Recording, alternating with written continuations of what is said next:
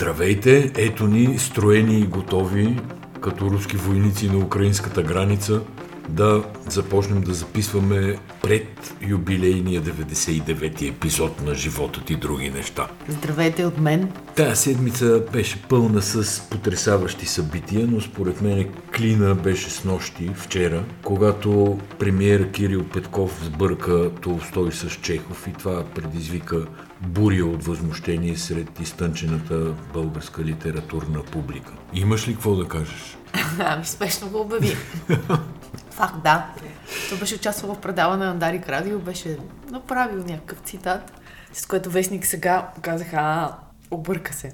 Сега аз първо съм впечатлена, че Вестник сега хванаха толкова бързо разликата. Обаче шегите по адрес на Кирил Петков бързо прераснаха всъщност в шеги по адрес на Бойко Борисов, че няма как да сбърка едната книга, която е чел с друга книга, именно винето с нещо. Аз не мога, Сега, да, това, което ми... аз не мога да преживея факта, че премиерният човек, който не различава Чехов Толстой. Да, но той се извини за такива като тебе, които не могат да преживеят тази новина и поздрави журналистите, че са хванали.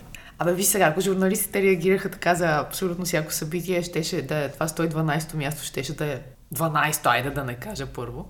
С което не казвам, че сега не е добра медия, между другото. Те са едни от най... сега си е супер медия, няма никакъв проблем. Проблема е, че новината в кавички са отнесена към релевантността на това, което става, на нейното съдържание. Ега ти май много сложно се изразих. Искам да кажа, какво значение има дали е Чехов или е Толстой? Този човек не кандидатства за преподавател по руска класическа литература. От него се очакват съвсем други неща и разбира се, окей е да бъде подлаган на коректив и критика от журналисти, ама дай по, по-сериозни теми да, да търсиме пукнатини, пробойни критики. Да, но ти го възприемаш малко крайно, защото това, че те са отбелязали факта, че той е объркал а, Толстой с Чехов, какво значение има това? Защо го приемаш като критика?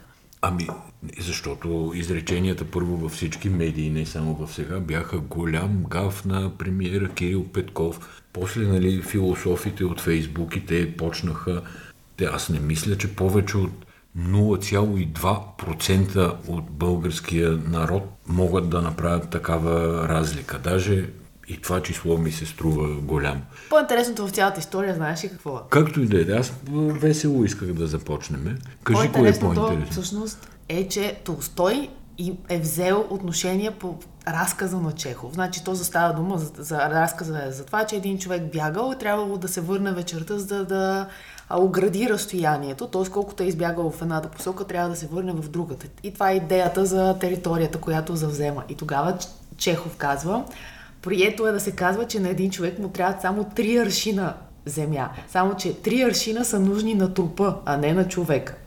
И на човек не са му нужни три аршина земя, не му е нужна селска къща, а цялото земно кълбо, цялата природа, където на простор той би могъл да прояви всички свойства и особености на своя свободен дух. Тоест има една един интелектуален разговор между двамата, който остана скрит за българската публичност. Еми добре, че ти го разкриваш, аз не съм Хайде сега, в... подигравай ми се на мен. Аз не съм в състояние да отговоря на този високо интелектуален разговор между Толстой и Чехов. Обаче ви сега ти не отчиташ факта, че това се случи в събота. Събота не е ден за високи политически разговори. В събота можем да е си ден- говорим за Не е ден и литература. за високи литературни разговори. И не е тая нацията, но както и да е сега, няма значение. Другата потрясаваща новина е, че колегата Джо Роуган Е, е, е, така е. от Съединените Американски щати, който сключи сделка с Spotify за 100 милиона долара миналата или по-миналата година. Тоест, Джо Роган е колега подкастър, така да ви кажем. Само приликите свършват до знаете. тук, нали така?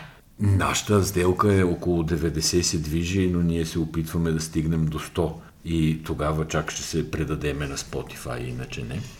Така, колега подкастър, американец, който е характерен с това, значи, това е най-слушания подкаст, може би, нали, тук извън шегата. Между другото и в България, ако погледнеш класациите, супер много хора в България да. го слушат. Сега, за мен това е малко неразбираемо, че го слушат толкова много хора, защото неговите подкасти са от порядъка на 2, 3, 4 часа и така нататък. Те могат да си го делят на порции и да си го слушат в Могат да си го време. делят на порции, ама това се едно си изготвиш цяло прасе. Не, това ще е едно да си си хапнеш една- и да си ядеш по едно парче. Стига сега, дай нататък. Добре, окей. Така, и той е направил един епизод от подкаста, в който кой беше поканил събеседник. Значи неговите подкасти са, събесе... са събеседници, не са като нас такива свободни електрони, които си говорят помежду си. Абе, поканил един човек, който се е изказал Доктор Робърт Малон, вирусолог, така. известен критик на ваксините и на режимите. Така. И това предизвикало вълна от възмущение. И сега тук има два аспекта. А, Нил Янг си изтеглил песните от Spotify, т.е. вместо да удрят по Роган, те удрят по Spotify. И го последвала Джон, Джони Мичел. Джони Мичел. И сега ако ми кажеш Нил Янг и Джони Мичел заедно, колко слушания правят сравнение с Джо Роган, Нил Янг и Джони Мичел ги нарече пенсионери, обаче всъщност те са, че са пенсионери, няма никакъв спор по въпроса, но те са абсолютни класици на американския кънтри, блуграс и такава трубодурски тип музика, каквато нали, очевидният гений там и, и лидера в, в този жанр е Боб Дилан. Но са големи имена. не- жанра на, хармоник, на хармоничката. и китарата, не, сега, не се подигравай, не се подигравай. Добре, обаче според статистиката на Spotify, Това е символ, искам да кажа. Не, милиона. не е въпроса колко души слушат Нил Янг. Харта в глас е велико парче. Няма значение. добре, 3 милиона и 700 хиляди души я слушат нея на месец, Джони Мичел. Е, малко ли? Ама ти знаеш ли колко са потребителите? Те са 370 милиона. Добре, да, ма те са 300 Регистрираните. милиона, 370 милиона из цял свят. Джони Мичел си е американска звезда. И за някои по-тънки познавачи, такива, нали, като нас. Искам да кажа, че Spotify няма да си разплетат чорапите точно от тези два факта. Не, Или един, символа, изтеглянето. символа, но, символа но е е това. факт, че има, се обръща внимание върху достоверността на информацията и доколко платформата отговаря за съдържанието, което влиза в нея. В случая тя отговаря. Виж, ако питаш Фейсбук, те не отговарят за нищо, за никого и са, човек сам си преценя там Да. какво да прави. Сега, не, не, като казвам Фейсбук, наблюдавам на нашата фейсбук страница на Булевард България инвазия, струпване на 100 000 руски войници. Въобще не са само в Украина, искам да ти кажа, а някакви тролове са нападнали фейсбук страницата и обясняват Путин колко е велик, Украина колко смотана държава е, Запада и НАТО да си ходят някъде, не е ясно къде. Тоест те са и на нашата граница са надвиснали. Даже На- са, направо са влезли, според мен, са да. в територията. Очаквам Германия да ни спрати каски.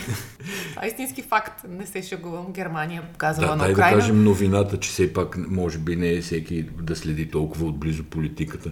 Германия, която е с доста, така да се каже, мека и уклончива позиция относно руско-украинския, да кажем, конфликт, напрежение там, както искате го наричайте, която май миналия подкаст говорихме, че забрани на Естония да продаде там оръжие на Украина, които са правени по германски лицензи. Тая седмица е решила да помогне на братията украинци, като им изпрати 5000 каски. И това в Украина се приема, разбира се, с голямо чувство за хумор, като Кличко, не този... Не, този е онзи. Да, те и двамата са боксьорите, но не този, който се би до по-миналата година, а този, който стана политик, Виталий Май. Да, Виталий Кличко, който е кмет на Киев, който казва, е какво ще ни изпратят следващия път, сигурно възглавници.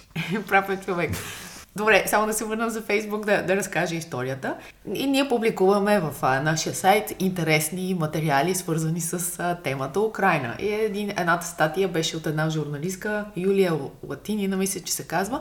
И тя обяснява, че Путин е добър в хибридните войни, но в истинските войни не, не е толкова сигурна неговата победа. И отдолу, когато, тъй като ние нямаме коментари, коментарна секция в Булевард България, абсолютно умишлено, за да не става тя поле на тролски Да, други разговори. медии си държат а, коментарите, въпреки че... Мисля, че и това сме го говорили Наистина обект на тролски атак. Абе, много работи сме говорили, но не е зле да се напомня от време. И затова троловете очевидно нападат във Фейсбук. Обаче това е голям парадокс, защото така те играят срещу себе си и не знам този, който движи хибридната война в България, според мен леко се е объркал. Ясно е, че филтрите на Фейсбук стимулират разговорите между хората и интеракциите. Тоест, колкото повече нещо се лайква и се коментира, толкова повече Фейсбук отваря какофонията, така наречената, и показва статията до максимален брой хора. В резултат на тези тролски разговори, които се случват по нашите статии, те избухват от гледна точка на потребители, до които стига статията. Така че, според мен, нещо се объркали тия с хибридната война и трябва рязко да сменят тактиката, тъй като в момента те помпат съдържание, което не харесват. И това мен ме, само може да ме радва. Даваш лоши идеи, но 5, 6, 7, 8 големи държави, не съм ги броил, са предупредили атлетите си, които отиват на Олимпиадата в Китай. Това е зимната Олимпиада 2022. Където ние пращаме 16 човека. Ама не са армия, те са скиори, сноубордисти, в смисъл мирни граждани пращаме се. Не е контингент, да. не е батальон. Не е батальон в никакъв случай. Та тази Олимпиада почва на четвърти, всички атлети са задължени да си свалят едно приложение китайско, което се нарича My Health 2022 и съответно всички специализирани, да кажем, и разузнавателни служби, свързани с киберсигурността, са намерили огромни дупки в това приложение и смятат, че то ще се използва, за да се стига до личните данни на спортистите. И това, то звучи малко абсурдно, но изглежда не е абсурдно, защото Канада, Великобритания, Германия, Нидерландия са страните, за които се сещам. И Австралия също на първо така, четене и Австралия. Са препоръчали горещо на своите представители атлети да ползват временни телефони, временни сим-карти, които да спрат да използват, да изхвърлят най-общо казано, веднага след като им свърши престоя в Китай. А, Австралия, която аз цитирах, дори са казали на своите атлети да не използват Wi-Fi мрежата, когато са на китайска територия, за да няма възможност за пробиви. Те как стигат до тази мярка? Две организации, една канадска и една немска, изследват този Май 2022 Health Up, както да. се казва точно и виждат, че има много вратички, така че апа да може да събира данни извън здравословното ти състояние, лични данни от а, твоето устройство. Това е много интересна тема, между другото. Супер интересна. От една страна си пращат атлетите в Китай, отиват на Олимпиада, от друга страна хич не им се иска. А, значи мога да сложа още една новина в потрясаващите, въпреки че тя е по-малко шеговита. Боен клуб, филма, така. с, а, как се каже, що любимец на жените, който беше мъж по едно време на Анджелина Джоли. Не е Лена Бориславова.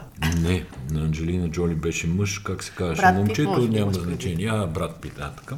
Боен клуб. В Китай се прожектира по кината, обаче има друг финал. Значи, преди края на филма праскат един надпис на екрана, в който казват, че всички лоши са заловени, вкарани са по затворите и побеждава държавата. Добре, да, това как стои въпроса с авторските права? Ами, Можеш прочетох, ли така да си сменеш всеки про... финал на филм, който не ти Прочетох за голяма изненада, че режисьора на филма казал, че много му харесвал новия финал. Може и да се е шегувал, па най-вероятно се е шегувал, като се замисли човек. Но така да в Китай стават а, интересни неща, трябва да се следят работите. Да, обаче това е безумно да можеш да, ти така можеш да пренаписваш и книги с друг край. И къде, къде остава идеята на твореца? Е, никъде не остава. То, нали си спомняш, че от години се говори, но слава богу, май още не се е осъществило. Сериалите, например, да се правят така, че всеки да може интерактивно през апликации на телевизора си, през дистанционното, да си избира финал. Хепи енд, да, драматичен енд, нали, главният герой умира, жена му го напуска и нещо подобно. Но това за сега не става. Искам да предупредя тук нашите слушатели да внимават много, особено следващата седмица, защото Николина Ангелкова заминава в Дубай ли? Заминава за Дубай да промотира българския туризъм на онова клето експо в българския павилион. А защо трябва да внимават хората? Еми, защото Ангелкова е звезда от световна величина. Не знам ти дали си спомняш, че тя се снима в Холивуд. Не, не, те се снимаха на... с нея. Не, те се снимаха с, с нея и хората викаха, абе, кой е то с Николина Ангелкова? А то, примерно, Робърт Дениро. А то, примерно, Робърт Дениро. Та тя ще е нашето лице на този павилион, който изглежда е припознат от, как да кажа, като дете на предишната власт е, и те си го припознават, ходят някакви хора, нали, слагат лакрими и всякакви подобни. Но за тази потрясаваща новина се сетих още в началото на тая седмица, когато се разбра, че главен герой от нашия предишен подкаст, а именно младия архитект, писател, поет, режисьор, музикант. Още може да бе. Пламен Миронов. Мирянов. Мирянов, е гати. нищо то по-важно всичко, което стои пред името. Точно така. Този с а, златния век и с параклиса на покрива се е покръстил в манастир, а може би не, не е думата не. покръстил се. Чакай се. Абе замонашил се и станал и подякон. Да, вече може да пали, да подава свещите на поповете. Та, това вече ще стане и подякон, режисьор, ами да вземе ангел, сценарист, да оператор, музикант. И подякон. И подякон Пламен Мирянов. Да, според мен е готов да води предаването на БНТ Вяра и какво беше, ако се сещаш. И общество. Вяра и общество. То беше сериозно предаване. Може, може да, се да казва води, Вяра и архитектура. Може според мен да води съботно-неделния сутрешен блок по заместване. С Георги Любенов. Или без Георги да, Любенов. Без 20 човека са корупцията в държавата. Каза Кирил Петков тази седмица. Да затворим кръга и да се върнем пак на него. И какво мислиш ти по въпроса? Ами мислих по въпроса в интерес на истината, понеже имаше много реакции в двете посоки. И не, да не съм съгласна, че 20 човека са в основата на корупцията и оттам нататък тя вече се мултиплицира през други хора. Въпросът е какво правим с тези 20 човека и къде се намират те в структурата на държавата и доколко участват в някаква паралелна власт, всъщност, която не се явява на избори. По времето на Бойко Борисов в интерес на истината се говореше, че министерствата са дублирани с бизнесмени отзад. Не знам дори думата дали е бизнесмени или това са хора от бившите структури на държавна сигурност. Дълбоката и... държава и викаме ние за удобство. Точно така. И всъщност тези хора, които са титуляри на съответните ведомства, само привидно взимат решенията, а всичко останало се взима в някакви други кръгове. 20 човека никак не е малко на фона на тази държава, която 6 милиона и половина. Та 20 човека за, в различни сектори звучи малко, но никак не е малко. Това са примерно българските рептили. Както нали, световния ред е с а, там Рокфелер, Ротшилд, какви бяха а, за Бил Гейтс да не говориме. И това са 20-те български рептила, които искат нов световен ред или управляват света тайно, по-точно, отколкото да искат нов световен ред. И какво сега? Трябва да ги намерим, да ги назовем поименно. Какво да направим според тебе? Е, не знам, може би да питаме Моника Кювеши какво направим с тях. Защото не е гешев човека просто. Шегата на страна, наистина има сравнително малка група хора, които притежават и контролират голяма част от българската економика. И съм убеден, че е предизвикателство за тази власт и за всяка следваща власт как да менажира процесите така, че те да са в границите на публичност, прозрачност, обществен интерес, от, обществен интерес от една страна, от друга страна да не се застрашат чисто економически механизми, които работят по, е, по един или друг начин. Тоест да ги оставим да си действат, за да не се разпадна държавата или какво? Аз не знам доколко Кирил Петков знае кои са тези 20 човека. Е, Тоест... Е, според мен знае. Да. Сега тук, извиняйте, като казваме 20, това е условно число. Метафора. Да, метафора. Е, става дума за сравнително малък брой хора. Но най-големия проблем за мен е не толкова наличието на корупция или на сенчести интереси, които искат да вземат превес над тези на държавата, а това е, че всъщност тези хора произвеждат една изостанала държава, една държава, която те имат интерес да бъде затворена, не да бъде част от една обединена Европа или от някакви коридор номер 8 да вземем като образ, разбира се. Тоест, те имат интерес да си запазят всяко, всяко отваряне на държавата. Това е заплаха за тяхната власт. Това означава, да кажем, обществените поръчки, да в тях да участват чуждестранни компании, те да трябва да се конкурират. И, и това е голямата драма. Всъщност, това е големия проблем с тези хора, че те дърпат държавата назад. И тук сега прави връзка с изказването на Сен Василев за работещите бедни. Става дума за среща на синдикати работодатели и държава, в а, рамките на която се коментира дали... Популярно наречената тристранка. Да, да коментира се дали минималната работна заплата да стане 710 лева. И тогава Асен Василев казва, че в България голяма част от бизнеса произвежда работещи бедни. Тоест плаща се толкова колкото... Не казва точно така. А какво казва? Казва, казва че, че са некомпетентни са и некадърни. некадърни и не могат да плащат нормално на работници. Сега тук, както винаги, чашата е наполовина пълна и наполовина празна. Самите работодатели плъзнаха още на другата сутрин по телевизиите да обясняват колко са обидени, но всъщност не трябва съвсем много да са обидени, защото особено такива големи масови производства с хиляди работници, отдавна си държат хората на хляб и вода. И това е ясно за всички. Понеже хората са в провинцията, нямат, ако ще, тая култура на съпротива, не знам дали имат избор да се съпротивляват, да си търсят правата. Синдикатите са в голяма степен страшно менте и се опитват да работят за съвсем други работи, а не за да повишават благосъстоянието на своите членове. Така че има го този проблем, който Асен Василев казва. На мен какво ми харесва? Че тези сегашните говорят в прав текст и казват неща, които на много хора не им е приятно да ги чуят, ама много хора си ги мислят. И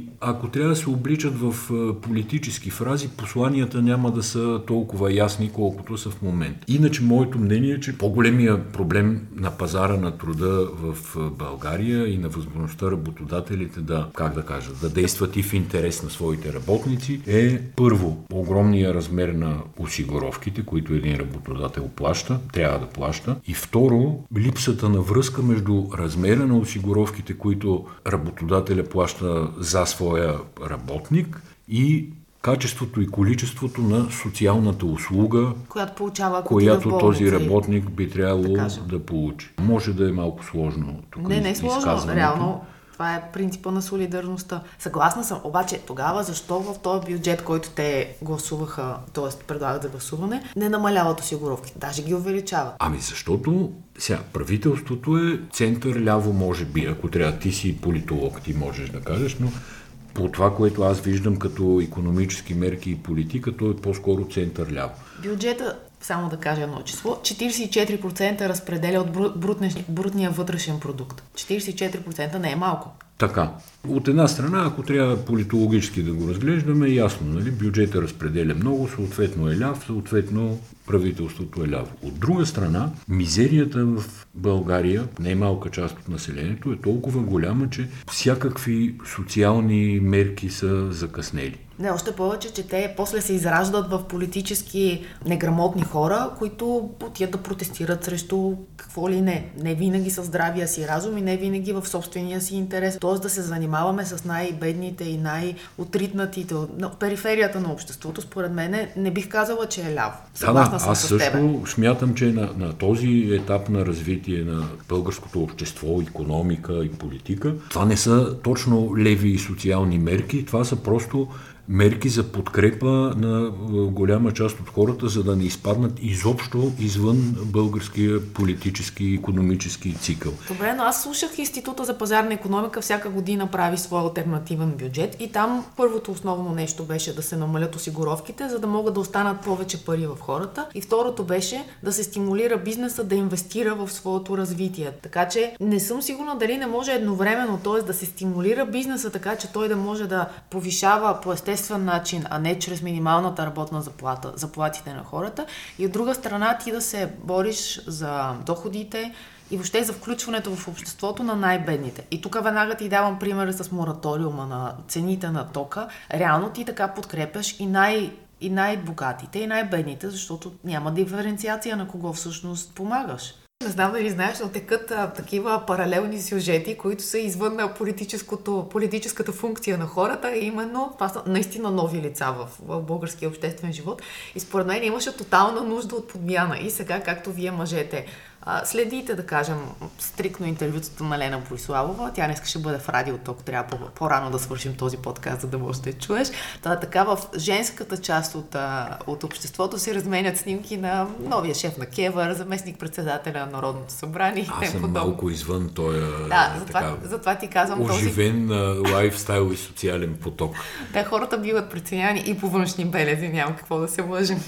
Знаеш, че има нови емоджита. Ще ми кажеш, аз исках само да кажа, поне каза по-рано, че нали, хората, които са бедни, обезверени и така нататък, попадат в лапите на неграмотни и злонамерени политици. Та се сетих за възраждане, не знам защо. Не знам и аз защо. Нали, възраждане започнаха една псевдобитка с а, липсващия и не спазван от никого зелен сертификат. Дигнаха някакъв протест и казваха, ние не искаме нали, да правим протести, ние искаме диалог. И правителството им каза, добре, ето ви диалог, контактна група. Четири там, четирима ли бяха от вас, четирима от нас, почваме да седиме да преговаряме. И сега този диалог, въпреки че се търпя там Кирил Петков критики, че е допуснал Мангаров и подобни да седат срещу него и той да преговаря с тях, фактически поотне малко козове на възраждане, а те се заклаха тая седмица, според мен, окончателно по линия на тия преговори, нали, тая битка фактически между официалната власт, с която се опитва да налага някаква разумна противоепидемична политика и възраждане, които други неща говорят. Трябваше да има среща на контактната група, тя започва, Възраждане влиза, пускат излъчване във Фейсбук. Радка Аргирова казва откъде на къде, нали, това е експертен разговор. Изводите от този разговор, да, ще са публични, но не може да е публичен самия, дебат и дискусия. И така с циркаджийство ли викаше Станишев.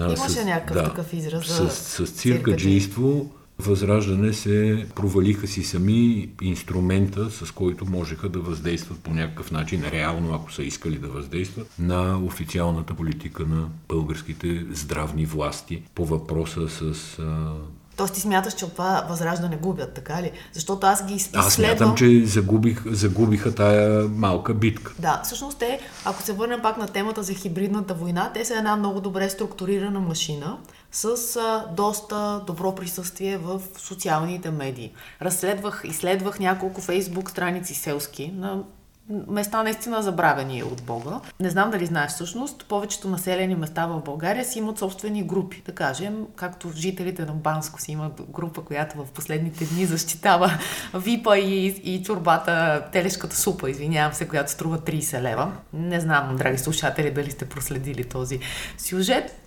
Асен се смее. Да, това е паралелен сюжет, в който се водят дискусии за цена на супа, и кой е гражданин, и кой е, е селен, и кой може кой е да си позволи. Да, да супа и така. Та всички населени, малки населени места или някои квартали, дори, дори тук в София по квартари има, има такива населени групи. И възраждане присъстват в а, до голяма степен малките в а, страната села, градове и те са превзели тези групи и пускат собствено съдържание. Паралелно с това те поддържат много силен YouTube канал на Възраждане, в който всяка медийна изява, била тя в коларите на Народното събрание, някой от тях говори на микрофон или се появяват по телевизията, всичко това се качва в, в групата, плюс те постоянно си създават съдържание и те си правят буквално паралелна медийна реалност в хора обаче, виж колко удобно, хора, които са себеподобни. В смисъл, те там се поддържат, надуват си балона, защото ако ти попаднеш в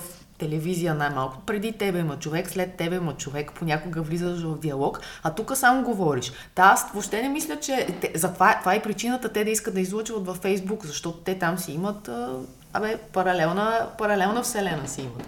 То така за тях. Да може, може ли вече за емоджитата? Давай за емоджитата, Ето, дойде им време. Виж ги тук сега, това са новите емоджита които са пуснати. Само ти кажа, аз и с старите емоджита не, не можах много да, не е... можех много да разбера хайпа, особено с онова, как Брем, да Бремения мъж ли?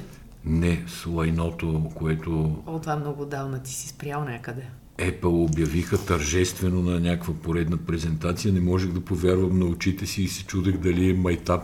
Да, много хора го ползват, ама... Или е истина. Да. Та сега виждам тук ти ми показваш новите емоджита. Да, едното е личице, което се разтапя, а другото е личице, което е бяло, не е жълтото от, с очичките и е от пунктир. Между другото, повечето са в депресията, както ги гледам. Има едно, което козирува. Сега, защо още ти го казвам това нещо? Защо? Зачетох се, Защо много се за, Зачетох се за тези емоджита и установих, че всъщност ние въобще не ги ползваме по предназначение всичките и че много яко може да сгафиш, използвайки е така произволни избрани, избрани емоджита, които ти харесват на теб. Ама то, виж сега, ти за да ползваш, сега се замислям, не съм разсъждавал по този въпрос, за да ползваш точните емоджита, защото гледам, че те изразяват различни психологически даже не състояния, ами нюанси на състояние. Тоест, за да ползваш правилно тия емоджита, трябва да си сигурен, че от срещната страна, твоя кореспондент там, на когото пишеш, трябва да има достатъчната психологическа култура, ли? култура и зрялост, за да разбере точно какво му казваш. Иначе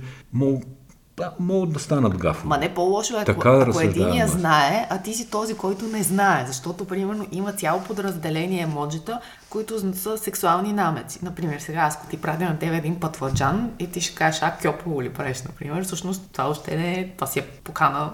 Така Абе, е. да, кажи, че разбираш. Ама чакай сега. Да, е, затова ние трябва да се образоваме или Тоест ти ме да не ползваме. предизвикваш да понавляза повече в света на емоджитата. По-скоро искам да кажа друго, тъй като виждам, че много институции, отделни личности, публични фигури, те си ползват фейсбуците активно и отпред да слагат някакви емотикони. Да ги предупредя, че може да стане голям гаф, защото емоджитата е друга субкултура, тя трябва да бъде изучена и да се знае какво се говори. Например, новото а, човече, което казах, че кръгчето се състои от пунктир, вътре е бяло и има само две очи, а устата е права Тире. линия. Тире, Да. да. тире. Това е емоджи в депресия. Тоест на тебе, ако ти Мисля, струва, ти че... знаеш, че е така Да, аз предполагаш, прочетох, че е не, така? прочетох какво Така. означават тези емоджита. Тоест ти ако го употребиш за а, прозрачност в столична община, например, няма да е това.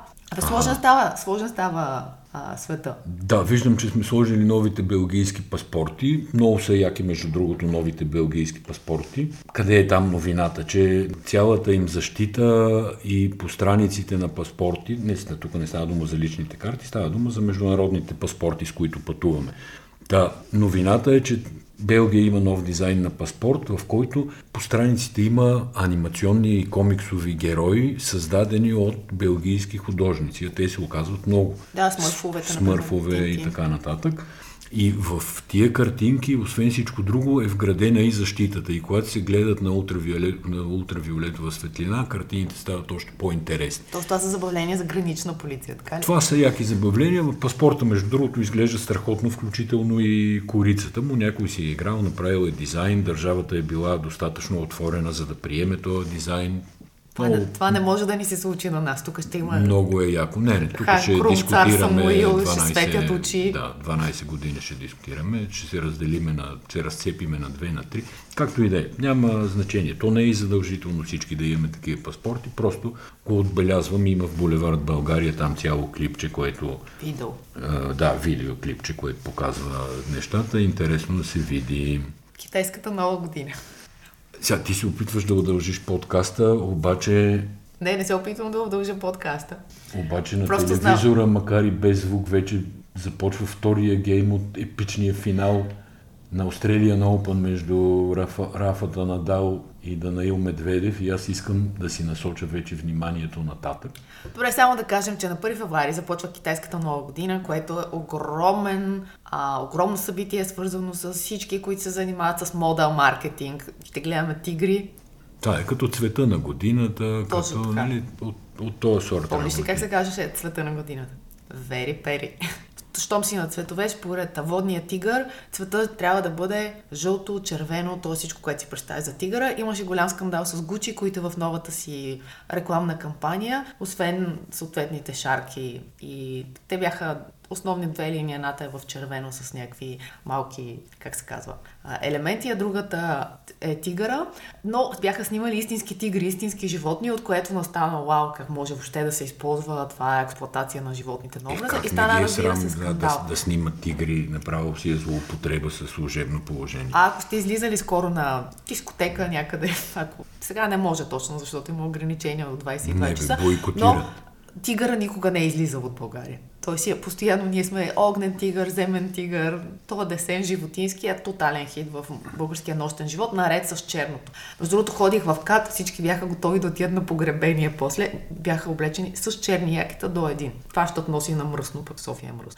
И накрая свързваме, свършваме с това, което гледаме. Так му мислех, че този път ще пропуснем. Не, и започнахме един нов епизод, а, епизод, аз, един нов сериал, който е по HBO. Казва се Позлатена епоха и е от създателя на Downton Abbey. Да, аз гледах какво един епизод съм гледал, но беше интересно. Това е за, как да кажа от този епизод, доколкото това за Америка може да се каже, даже малко на майтап, за американската аристокрация. Как са се създавали И новобогаташите, да, които си построяват борбата къщи срещу тях. Да, за борбата между американската аристокрация и новобогаташите. И всъщност на една улица в тогава разрастващия се бурно Нью Йорк има едни, които както една каза там, на мене дядо ми е дошъл тук 1600 еди коя си година, а тия отсреща с голямата къща, те са новобогаташи и там ще има някаква интрига между двете семейства.